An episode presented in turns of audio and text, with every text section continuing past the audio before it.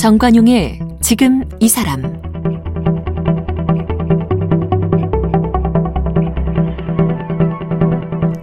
여러분 안녕하십니까? 정관용입니다. 벌써 새해 첫 달도 절반을 보내고 있는데 여러분은 올해 세웠던 계획 잘 실천하고 계신지요? 네, 계획 짠 게 제대로 실천 안 되는 가장 큰 이유 중에 하나가 시간 관리를 못하기 때문이랍니다. 이 시간 관리라는 게 뭐 거창하게 하루 일과표, 일주일 일과표 세우는 게 아니라 조각조각 자투리 시간만 잘 활용해도 내가 세운 계획들을 지킬 수 있고 오히려 시간이 남는 그런 신비로운 경험도 할 수 있다는데요. 자, 신년기획 작심 3일 타파 프로젝트 오늘 마지막 시간인데 시간관리 노하우에 대해서 좀 생각을 나눠보죠. 지금 서점에서 일한 지 13년 차 직장인이 되는 김성광 씨가 시간은 없고 잘하고는 쉽고 이런 제목의 책을 통해서 시간관리 노하우를 정리해 펴냈는데요. 김성광 씨를 만나보겠습니다. 김성광 씨 어서 오십시오. 안녕하세요. 김성광입니다. 네, 13년째 서점에서 일하신다고? 네네, 맞습니다. 서점에서 어떤 일을 하세요? 네, 저는 온라인 서점에서 일을 하고 있고요. 온라인 서점에서 MD라는 업무도 했었고, 그리고 지금은 이제 다양한 기관에 책을 공급한 일을 하고 있는데. MD가 뭐예요? MD는 이제 영어로는 머천다이저의 약어인데요. 그러니까 책을 판매하기 위해서 재고를 갖추고 이제 소비자에게 배송이 되는 전 과정에 관여하는 일을 하고 있습니다. 네.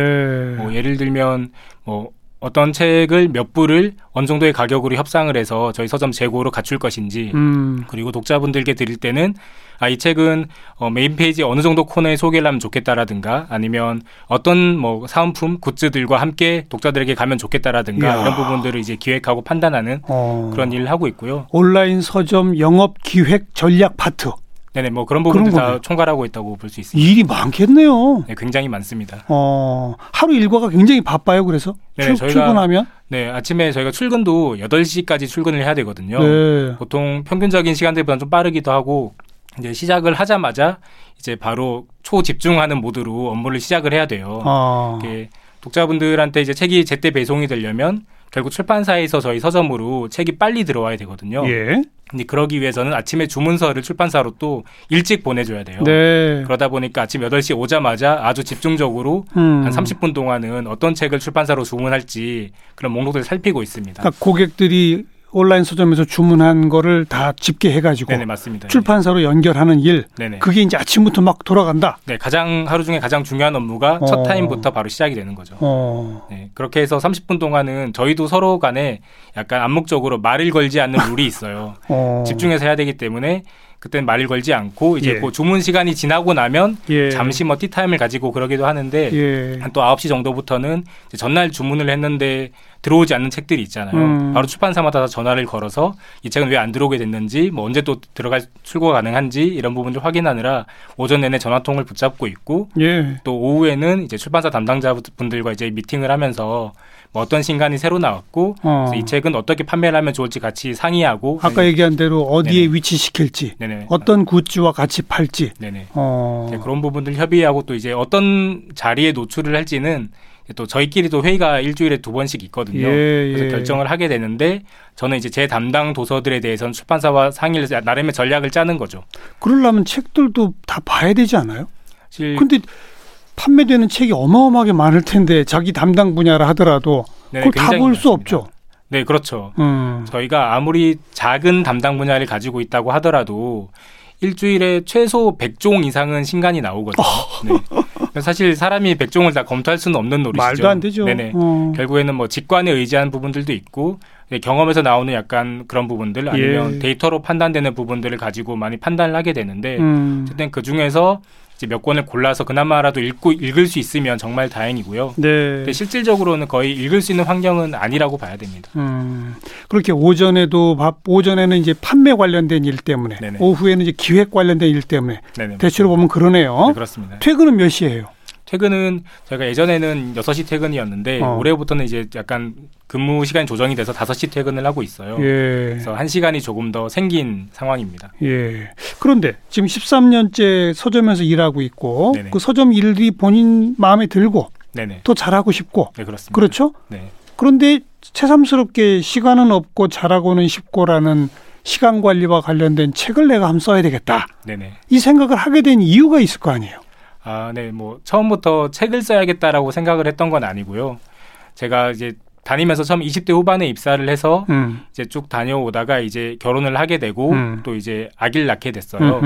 그런데 이제 아기를 낳기 전까지는 이제 제가 책은 많이 읽고 싶은데 이제 업무 시간에는 책을 읽을 수 없으니까 주말이라든가 그 퇴근 후 시간을 많이 활용을 했었거든요. 예. 그래서 최대한 책을 많이 보려고 굉장히 노력하던 스타일인데 예, 예. 이제 아기가 생기니까 이제 그런 시간들에 전혀 할애를 할 수가 없는 거예요. 아내분도 직장 생활 합니까? 네, 아내도 직장 생활을 하고 있고. 예. 근데 다행히 둘이 취미가 책 보는 게 같이 맞아가지고 주말에도 같이 책 보고 퇴근에도 같이 책 보고 아마 취미가 안 맞았다면 또 이제 서로 간의 취미들을 해야 되니까 네. 그 시간도 결혼하고 좀 줄어들 수 있었을 텐데 예. 저희는 다행히 그 시간을 잘 확보를 하고 있었어요. 근데 그거 이제 애 낳기 전이다 이거죠? 네네, 맞습니다. 근데요? 근데 아기를 낳으니까 사실 딱 태어나니까 일단 아기는 수시로 잤다가 깨고 이러니까 맞아요. 네, 밤에도 계속 깨야 되고 그럼 결국 잠을 못 자게 되고 피곤해지고 그러니까 뭐 시간도 부족하고요. 깨 있는 시간에도 뭐 기저귀 수시로 갈아야 되고 젖병에 이제 우유 먹이고 젖병 소독해야 되고 이런 일들을 계속 하다 보니까 네. 책 읽을 시간이 전혀 없는 거죠. 예. 네, 주말에도 좀 작은 시간이 나면 좀 눈이라도 붙여야 되고 낮잠 자야 되고 네네. 그렇죠. 그러다 보니까 아, 책을 정말 읽고 싶은데 뭐 책뿐만 네. 아이 키우는 양육은 또 가사노동의 증가로 연결되잖아요. 네 맞습니다. 그러니까 정말 틈이 없어지죠? 네네 맞습니다. 정말 틈이 없습니다. 그나마 둘이 나눠서 하던 가사노동도 또 한 사람이 아이를 보는 만큼은 또 나머지 사람이 그걸 또 해결을 해야 되잖아요. 그렇죠. 그러다 보니까 시간은 정말 없고 틈을 내보려고 해도 이거는 물리적으로 불가능하더라고요. 그 아이가 지금 몇 살이에요? 이제 올해 6살이 됐습니다. 지난 한 5, 6년 그런 경험을 했네요. 네 맞습니다. 그러면서 아 내가 정말 시간 내고 싶은데 시간이 안 나는구나. 그렇게 된 거군요. 네네. 그래서 처음에는 뭐 사실 한 6개월 정도는 뭐 시간이 안 나는지도 모르고 시간을 내야겠다는 생각도 못하고 그렇게 지냈어요. 근데 6개월쯤 지나니까 아이가 이제 잠을 자는 텀도 조금 길어지고 예. 돌 정도 되니까 이제 좀 약간 뭔가 시간이 안정화되는 걸 느끼게 되겠더라고요. 예. 그래서 뭐 예전보다는 시간이 적지만 이제 그때쯤부터는 아, 다시 책을 읽어야겠다 생각을 하게 됐고 그런데 시간을 줄일 수 있는 건 아니니까 이제 그럼 어떤 시간을 내가 쓸 수 있을까 생각을 해봤더니 네. 가장 먼저 생각이 났던 게 점심시간이더라고요. 그래서 그전에는 이제 동료들하고 같이 식사를 했었거든요. 하면서 뭐 회사에 있었던 일도 좀 얘기를 하고 예. 예, 여러 가지 뭐 요즘 유행하는 영화 얘기도 하고 이런 많이 얘기를 했었는데 이제 그거를 이제 딱 그만하기로 마음을 먹은 거죠. 어떻게 해요 그러면? 점심 안 먹어요? 점심 이제 혼자 먹는 거죠. 예. 혼자 먹는다? 네네. 저희가 그 직장이 여의도라서 점심시간 되면 굉장히 직장인분들이 많이 줄을 서서 밥을 먹잖아요. 그렇죠. 네, 그래서 아예 그 기다릴 때는 좀 책을 보고 딱 가서 먹을 수 있는 시간 정도가 됐을 때 딱 가가지고 금방 밥만 딱 먹고 일어나오면 앞에 한 30분에서 45분 정도는 아, 내 시간으로 쓸 수 있겠다 이런 생각이 들더라고요. 예. 그래서 그때부터 그러니까 동료들과 같이 가면 아무래도 수다도 떨게 되고 네네, 맞습니다. 식사 후에 차도 한 잔 마시고 네네. 그러니까 시간을 다 쓰는군요. 그렇죠. 또 어떤 날은 오늘 좀 맛있는 거 먹고 싶은데 하면서 좀 나오는데 좀 웨이팅을 오래 해야 되는 그런 음식을 먹게 되기도 하고 유명 맛집도 가고 네네 그렇습니다. 그래서 근데 그게 직장 생활의 재미 아니에요? 사실 맞죠. 네, 그런 맛집 부분은, 동료들하고 가서 수다 떠는 게 재미 아니에요? 유일한 맞습니다. 낙? 네네. 근데 그걸 안 한다고요? 네네 사실. 뭐 이거는 이제 개인적인 그런 성향의 영향일 수도 있을 것 같은데요. 다행히 저한테는 혼자서 그렇게 시간을 보내는 것도 좀 잘 맞았던 편인 것 같고요. 근데 그래도 아쉬운 부분은 있어서 뭐 예를 들면 동료들과 어쨌든 교감이 적어지니까 좀 친해진 사람도 좀 점점 없어지는 것 같은 느낌도 있고 회사 내의 정보 같은 것도 왠지 다들 알고 있는데 그렇죠. 저만 모르는 약간 예. 이런 것들도 생기고요. 예, 그런 것들이 있어서 아쉽기는 한데 어쨌든 저는 제가 서점원이란 정체성을 가지고 있는데 책을 읽는다는 게 굉장히 중요하다는 생각을 하고 있고 굳이 서점원이 아니더라도 저도 독자로서 또 책을 좋아하다 보니까 알겠어요. 네, 꼭 필요했습니다. 점심을 혼자 먹으며 한 30분, 45분 시간을 가졌다. 네네. 또 그다음에는? 그리고는 일단 지하철에서 이제 시간을 출퇴근. 보냈어요. 네네. 네. 제가 직장까지 왕복으로 한 2시간 정도 걸리거든요. 그래서 1시간, 편도 1시간이니까 책 읽기에 충분히 괜찮은 시간대라는 생각이 들더라고요. 그래서 예전에도 뭐 제가 지하철 타면 책을 왕왕 자주 보기도 했었고 그래서 그 시간을 좀 더 책에 집중을 해야겠다 생각을 해서 뭐 네. 약간 뭐 핸드폰으로 서치하던 이런 시간들 같은 거는 과감히 다 그냥 빼고 책에만 집중해서 책을 읽는 시간을 가지고 있고 네. 그건 지금까지도 계속 그렇게 유지를 하고 있습니다. 예, 지하철 왔다 갔다 하는 시간, 점심시간. 네네. 또 그다음에는? 그리고는 처음에는 이제 한 6개월 정도 지나고 나서는 아내랑 번갈아 가면서 밤에 나갔어요. 한 사람이 아기 보고 있으면 나가요? 네네. 한 사람이 카페에 가서 네, 책을 보거나 글을 쓰거나 네, 이런 일들을 했거든요. 이야. 네. 그러니까 둘 다 집에 있으면 네네. 한 명이 아이를 보지만 사실은 또 한 명도 자기 시간을 못 갖죠. 네네, 맞습니다. 사실 굉장히 미안한 일이잖아요. 한 사람이 일을 하고 있는데 혼자서만 그 집에서든 밖에서든 자기 시간을 가진다는 건 굉장히 미안한 일인데 그래서 교대로 저희 모두 각자 개인 시간이 필요하니까 그래서 그런 밤이라든가 주말에 교대로 네. 각자 개인 시간을 만들기 시작했어요. 그래서 카페까지 가요? 네, 카페까지 갑니다. 네. 그런 얘기를 부인하고도 나눴군요, 그러니까. 네네, 그렇죠. 예, 예. 둘 다 이제 책 보는 걸 좋아하고 또 혼자 있을 때 그런 뭐 기록을 남겨보는 것. 그러니까 예. 책도 아까 제가 책을 원래 쓰려고 했던 건 아니라고 말씀을 드렸는데, 그러니까 처음 아이를 낳고 보니까 저희 둘 다 그 아이랑 그러니까 사랑에 빠진 거죠. 그러니까 너무 그 순간이 소중해서 기록을 남겨놓고 싶더라고요. 근데 사진도 요즘 스마트폰이 굉장히 많이 사진을 찍을 수 있지만 또 글로 남길 수 있는 것과는 또 달라서 예. 네, 그런 게 있어서 서로 이제 그런 기록을 남기면서 좀 알차게 썼던 것 같아요. 예. 그 지금 점심시간 뭐 지하철 또 심지어는 부부가 번갈아 카페 이 모든 것의 기본 원칙이 뭐예요 그러면?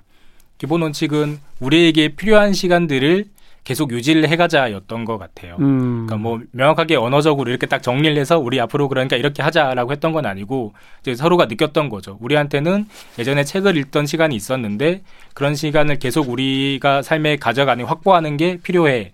글 쓰는 시간이 필요해. 이런 것도 서로가 합의가 되는 걸 서로가 느끼고 있었고 네, 네, 네. 그래서 이게 가능했던 것 같아요. 보통 왜 워크 앤 라이프 밸런스, 일과 삶의 조화, 워라벨이라고 그러잖아요. 그런데 여기는 라라벨이라는 용어를 쓰셨네요. 네네, 맞습니다. 라라벨이 뭐예요? 라라벨은 뭐 저 혼자 만들어봤던 말인데요. 그러니까 워라벨이 워크 라이프 밸런스라면 라라벨은 라이프 밸런스예요. 네. 그러니까 워크와 라이프라고 하면 뭔가 큰 인생이 있는데 거기에 반은 워크고 반은 라이프다라는 느낌이 들거든요. 그렇죠. 그러니까 워크가 저는 약간 워크도 라이프의 한 종류, 한 일부인데 워크 라이프 밸런스라고 워크를 강조해버리면 굉장히 워크만 다른 라이프보다 좀 특권적인 지위를 차지하는 것 같은 거예요. 네, 네. 그런데 우리 일상은 일도 있지만 나머지는 삶 하나라고 삶이라고 그냥 퉁칠 수 있는 게 아니고 그 안에 부부 간의 삶도 있고 아이와 그는 부모 간의 삶도 있고 또 저의 부모님들과의 삶도 있고 친구와의 삶도 있고 저 책 읽는 개인으로서 삶도 있고 뭐 시민으로서 삶도 있는데 왜 워크를 하나를 내세워놓고 나머지는 다 라이프 안에 집어넣어버리냐 이런 문제의식이었어요. 예. 네, 그래서 이제 워크와 라이프의 밸런스가 아니라 모든 라이프들 간의 밸런스가 필요하다 이런 차원에서 그런 말을 한번 만들어봤습니다. 2분의 1이 아니다. 네, 맞습니다. 한 사람의 삶은 방금 얘기한 것처럼 부부간의 삶, 아이와의 삶, 부모님과의 삶, 나 혼자만의 삶. 뭐 따지면 10개, 20개도 넘네요. 네, 맞습니다. 그중에 하나가 워크다. 네네. 뭐 똑같이 20분의 1이라고 말할 수는 없습니다만 네네. 그러나 1대1이 아닌 건 또 많네요. 네네. 사실 뭐 중요도가 모두 같다고 할 수는 없으니까 모든 시간이 뭐 n분의 1이 돼야 된다라고 생각하는 건 당연히 아닌데 n분의 1이 될 수가 네, 없죠. 맞습니다. 예. 어쨌든 워크 쪽에 시간이 좀 많이 쏠려 있지 않은가라는 생각을 저는 하게 됐어요. 그러니까요. 워크에 쏠려 있는 시간은 어쩌면 또 어쩔 수 없잖아요. 맞습니다. 그 시간은 충실히 보내되 나머지 시간을 그냥 라이프라고 퉁치지 말고 조각조각 내보자. 네네. 어떨 때는 아이와의 시간, 어떨 때는 나만의 시간 이렇게. 맞습니다. 아, 그게 핵심이군요. 네네, 그렇습니다. 근데 다른 분들이 그걸 못하죠. 사실은 뭐 저도 사실은 잘 못하죠. 이런 개념을 세워놨고 이제 거기에 맞게 살겠다고 하지만 사실은 물리적으로 워크를 빼버리고 나면 시간이 별로 없거든요. 맞아요. 그러다 보니까 그걸 쪼개면 결국 다 이도저도 안 되는 것들이 많이 생기게 되고 더 나가서 아이를 키우는 시간 양육의 시간 나는 1시간을 배치했어. 그러나 그건 내 마음대로 되는 게 아니잖아요. 맞습니다. 네. 그러니까요. 그래서 특히 양육 같은 경우는 그래서 저도 계획을 세울 때 뭐 1시간, 2시간 이렇게 잡지 않고 이거는 만약에 그거를 하기로 했으면 그날을 나머지 시간들은 되게 유동적으로 두는 편이에요. 오히려 if를 붙이죠. 그래서 만약에 내가 이 시간은 양육해 두는 시간인데 혹시라도 아이가 먼저 잠들거나 혹시라도 다른 뭐 아이가 뭐 저희 처갓집이나 이런 데 가서 놀고 싶어 한다거나 할 경우에는 예. 그러면 약간 플랜 B를 미리 만들어 두는 식으로 해서 제 시간을 확보하려고 하는 편입니다.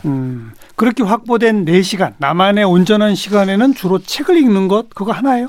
책 읽고 글 쓰고 그리고 약간 계획을 짜는 거죠. 한 계획을 번씩. 짠다? 네네.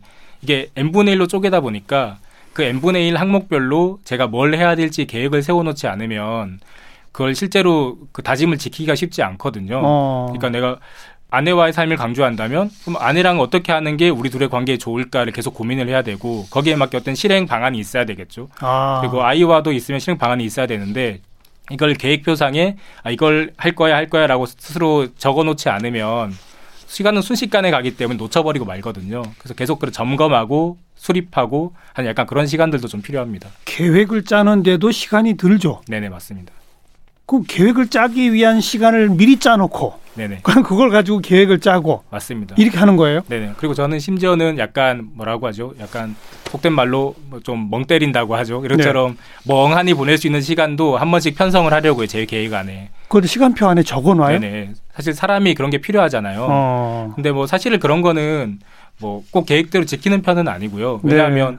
멍하니 있고 싶어지는 것도 자연스럽게 멍해질 때 멍해지는 거지 제가 계획을 세운다고 해서 지금부터 멍하니 있겠다 이건 안 예. 되잖아요. 그래서 일단은 뭐 그 시간에도 제 집중력이 잘 유지가 되고 있으면 다른 걸 하고 근데 만약에 그때 좀 지쳐있는 상황이면 한번 멍하니 보내보고 그러니까 이런 식으로 유동적으로 좀 하는 편입니다. 네, 뭐 예를 들면 친구들과의 관계, 사회생활 이것도 계획 배치를 해서. 네네, 맞습니다.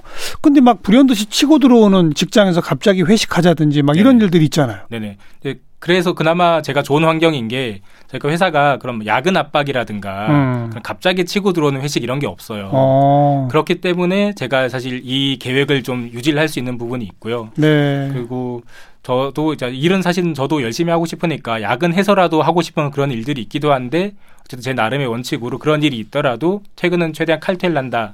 라는 원칙을 세우고 그렇게 업무를 하고 있습니다. 알겠어요. 이 자투리 시간 등등을 어떻게 배치하고 어떻게 계획을 짤 것인가를 고민에 들어갈 수밖에 없더라. 네네. 거기에 원칙은 라이프 밸런스다. 맞습니다. 이 책의 1챕터가 자고 싶지만 자고 싶지 않은 밤들. 네네. 이건 주로 어떤 내용이 담겨 있습니까? 이제 제가 그냥 서점원으로 일을 시작해서 그 일에 이미 빠져들었는데 하지만 아이가 태어나면서 시간이 없어지자 일을 하기에 시간이 충분하지 않고 또 일 바깥에서 읽어오던 책 같은 것들이 다 멈추게 되는 상황에서 근데 또 아이는 육아는 고되니까 정말 자고 싶은데 그래도 자지 않고 일에 더 집중하고 싶어 책을 더 읽고 싶어 하고 하는 그런 양가적인 마음을 그렇군요. 네, 담은 챕터입니다. 그러니까 여기는 이제 고민이 시작되기까지의 주죠.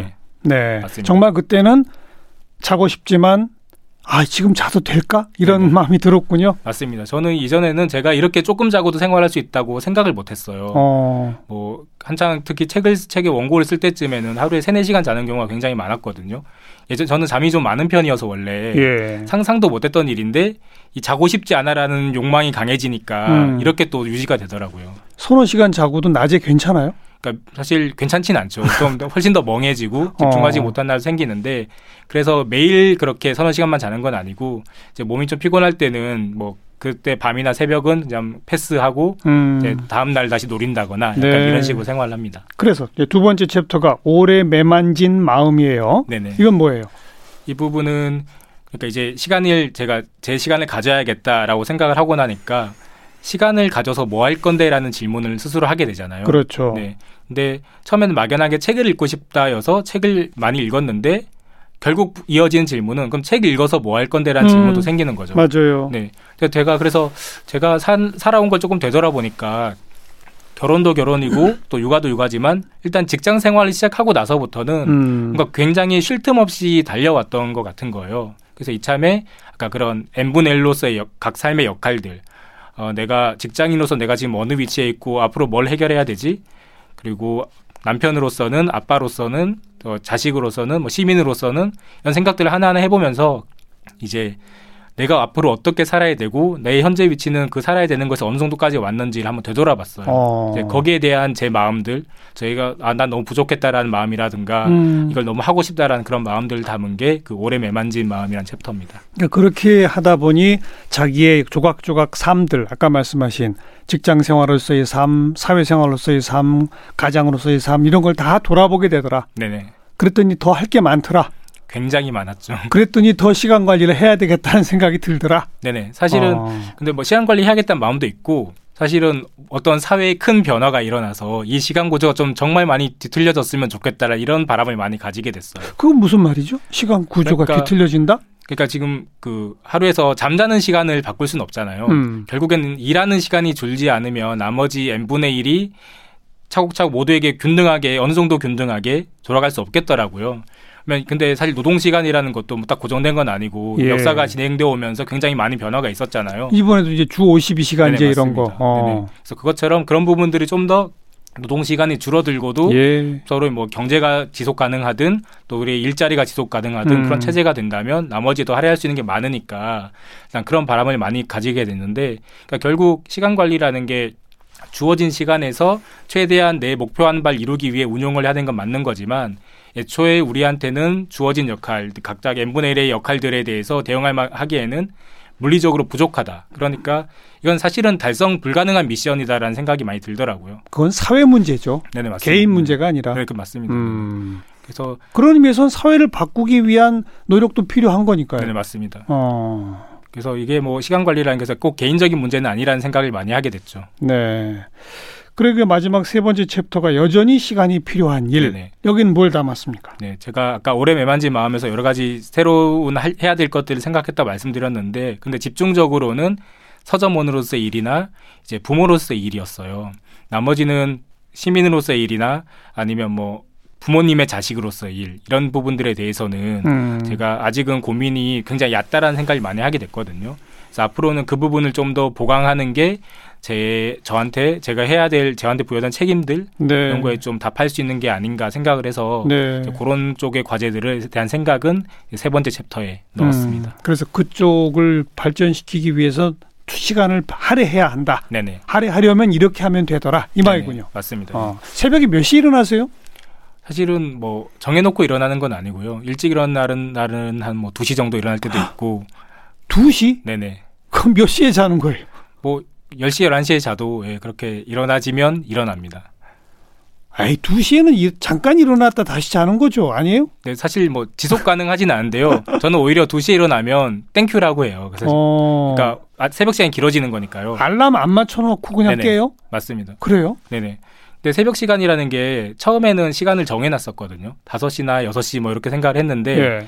오히려 그것보다는 그냥 몸이 일어날 수 있을 때는 일어나고 아예 못 일어날 때는 새벽 시간 쓰겠다고 애를 쓰지 말고 그냥 자자 이런 생각을 하게 되더라고요. 그렇게 좀 자연스럽게 해야 오히려 유지가 가능하고 억지로 하려고 하니까 지속이 안 돼서 아예 그냥 일어나질 때 일어난다 이런 생각 가지고 있습니다. 출근이 아까 8시라고 그랬잖아요. 네네. 남들보다 좀 빠르지 않습니까? 네네. 그러면 출근에 맞추기 위해서 일어나야만 되는 시간은 몇 시예요? 한 6시 반 정도에는 일어나야 됩니다. 근데 대부분 보면 그거보다 전에 일어나게 돼요? 네네. 저절로? 네네. 오늘도 4시에 일어났습니다.